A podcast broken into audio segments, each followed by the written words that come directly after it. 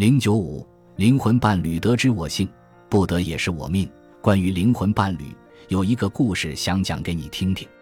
古希腊哲学导师苏格拉底的三个弟子曾求教老师，怎样才能找到理想的伴侣？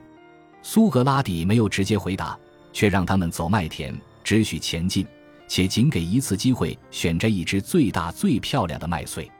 第一个弟子没走几步，就看见一只又大又漂亮的麦穗，高兴地摘下了。但是他继续前进时，发现前面有许多比他摘的那只更大更漂亮的，只得遗憾地走完了全程。第二个弟子吸取了教训，每当他要摘时，总是提醒自己后面还有更好的。当他快到终点时，才发现机会全错过了。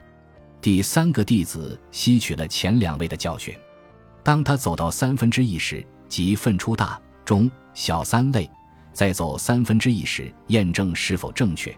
等到最后三分之一时，他选择了属于大类中的一只美丽的麦穗。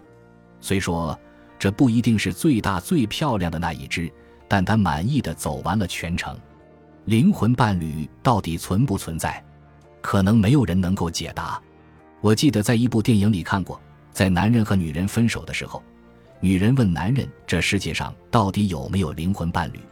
男人经过计算之后告诉她：“在这座城市里，他的灵魂伴侣只有零点五三个人，连一个完整的人都没有。”经济学家弗里德曼说过：“如果你认为某个人是你生命中的唯一，那你是对偶然性有深深的误解。如果真有这个唯一的话，你们根本就没有机会遇见。因此，更可能的情况是。”世界上本没有天生的灵魂伴侣，所谓的灵魂伴侣，都是彼此在想要了解另一半的同时，长久时间沉淀下来的爱的默契。对于很多即使是最相爱的伴侣来说，也需要时间才能让彼此感受到相互透气。爱不是在相遇一小时之后就能发生的事，甚至也不是一年之后，这需要时间、耐心和付出。在感情中有两种心态最要不得。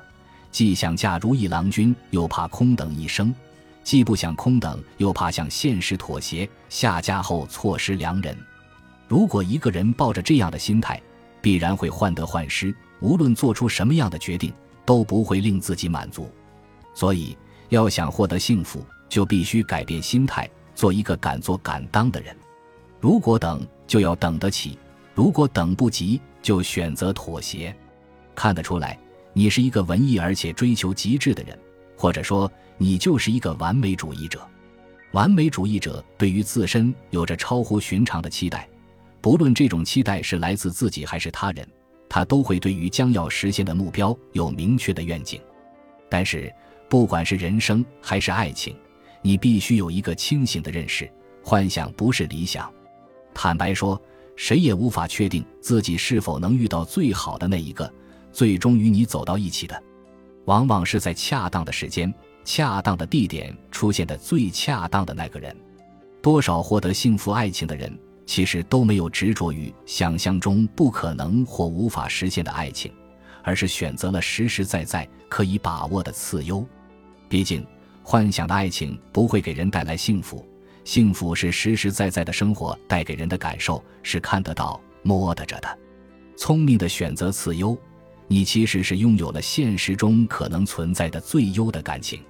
当你坐拥幸福感情时，就会明白，降低一点点标准，选择次优是多么明智的选择。你说你最爱徐志摩，是徐志摩给了你勇气于茫茫人海中访我唯一灵魂之伴侣。但是我不知道你是有意还是无意漏掉了这句话的后半段。